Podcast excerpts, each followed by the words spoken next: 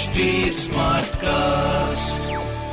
आप सुन रहे हैं एच डी स्मार्ट कास्ट और ये है लाइव हिंदुस्तान प्रोडक्शन हाय मैं हूँ फीवर आरजे पीयूष और आप सुन रहे हैं कानपुर स्मार्ट न्यूज़ इस हफ़्ते मैं ही आपको हमारे कानपुर शहर की खबरों से वाकिफ कराने वाला हूँ। तो सबसे पहले जो कानपुर की खबर ये आ रही है कि भाई कानपुर से गोमती एक्सप्रेस समेत दिल्ली जाने वाली चार जोड़ी ट्रेनें निरस्त कर दी गई हैं और दस ट्रेनों का समय बदला है। अब इस खबर में क्या है विस्तार से आपको बता दें कि ऐसा क्या कुछ हुआ कि भाई ये कदम रेल प्रशासन को उठाना पड़ा। प्रयागराज मंडल के सोमनाथ स्टेशन पर नॉन इंटरलॉकिंग काम चल रहा है। इसी वजह से गोमती एक्सप्रेस के साथ साथ दिल्ली जाने वाली चार जोड़ी ट्रेनें निरस्त कर दी गई हैं हमारे कानपुर से। इसमें ज़्यादा टेंशन लेने की ज़रूरत नहीं है, ये रोज चलने वाली ट्रेनें हैं तो एक एक फेरे के लिए केवल निरस्त की गई हैं ट्रेनें। इसके साथ ही 10 ट्रेनों को रेगुलेट यानी समय परिवर्तन किया गया है, ये ट्रेनें भी 10 मिनट से करीब एक घंटे तक रेगुलेट रहेंगी। हालाँकि कुछ ट्रेनों का सेंट्रल स्टेशन पर कोई प्रभाव नहीं पड़ेगा एग्जैक्टली तो ऐसा कुछ मामला जो है कानपुर सेंट्रल पर चल रहा है। बाकी कानपुर शहर की दूसरी बड़ी खबर है कि एक बार फिर कहा जा रहा है, क्रॉसिंग के जाम से आज़ादी दिलाएँगे एलिवेटेड रेलवे ट्रैक सर्वे के लिए 46 लाख रुपए जो है प्रशासन को मिले इस खबर को विस्तार से बताते हैं। कानपुर में अनवरगंज और मंधना रेलवे लाइन की जो 18 क्रॉसिंग के साथ ही कानपुर झांसी रूट पर क्रॉसिंग की वजह से जो जाम लगता है, उससे निजात दिलाने के लिए रेलवे बोर्ड ने शुरू कर दिए हैं भैया कार्य करने। उम्मीद है कि दो से तीन साल में इस समय समस्या से छुटकारा हमें मिल जाएगा। अच्छा इसके लिए रेलवे बोर्ड ने एक प्रोजेक्ट यानी कि एलिवेटेड रूट शुरू करने की दिशा में काम शुरू कर दिया है, अनवरगंज मंधना रेलवे लाइन पर। क्रॉसिंग को खत्म करने के लिए एलिवेटेड ट्रैक की गुंजाइश तलाशी जा रही है। वहीं भीमसेन से कानपुर के झकरकटी रेलवे ओवरब्रिज के पहली रेलवे लाइन तक फ्लाईओवर बनाने के लिए 20 करोड़ रुपए जारी भी कर दिए इसका काम शुरू कराया जा रहा है। लोकसभा चुनाव 2024 के पहले उम्मीद की जा रही है कि दोनों सौगातें शहरवासियों को अ, मिल जाएँगी। तो देखते हैं भाई क्या कुछ होगा। वहीं कानपुर शहर की तीसरी बड़ी खबर है भाई सीएचएम यूनिवर्सिटी से आपको बता दें छत्रपति शाहू जी महाराज विश्वविद्यालय यानी कि सीएचएमयू कैंपस में नए एकेडमिक सत्र में रोज़गार परक पाठ्यक्रम शुरू होने वाले हैं जिसके लिए एक मीटिंग भी रखी गई गुरुवार को और काफ़ी इस पे चाय पे चर्चा हुई बेसिकली और जो कुलपति हैं प्रोफेसर विनय कुमार पाठक जी उनकी अध्यक्षता में हुई है ये बैठक।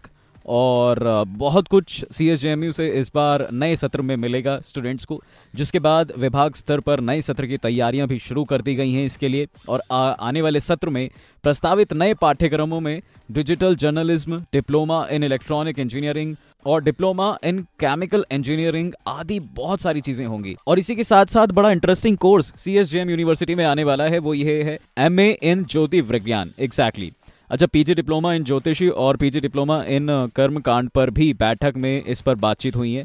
उत्तर प्रदेश प्रशासन द्वारा प्रस्तावित, यानी कि राष्ट्रीय शिक्षा नीति 2020 को स्नातकोत्तर स्तर पर अगले एकेडमिक सत्र से लागू किए जाने पर निर्णय लिया जाएगा। तो ऐसा कुछ मामला जो है अभी फ़िलहाल सीएचएम यूनिवर्सिटी का चल रहा है। बाकी कानपुर शहर की चौथी बड़ी खबर है, वो ये है कि भाई, ग्रीन पार्क स्टेडियम में जिलाधिकारी और मुख्य विकास अधिकारी के निर्देश पर अप्रैल में जून माह तक अप्रैल से जून महीने तक समर कैंप का आयोजन किया जाने वाला है, जिसमें फुटबॉल, हॉकी, बॉक्सिंग, क्रिकेट और ना जाने कितने तमाम खेलों का, और ना जाने कितने तमाम खेलों का आयोजन किया जाएगा, जिसके लिए तीन महीने के लिए प्रशिक्षकों की भर्ती की जाएगी।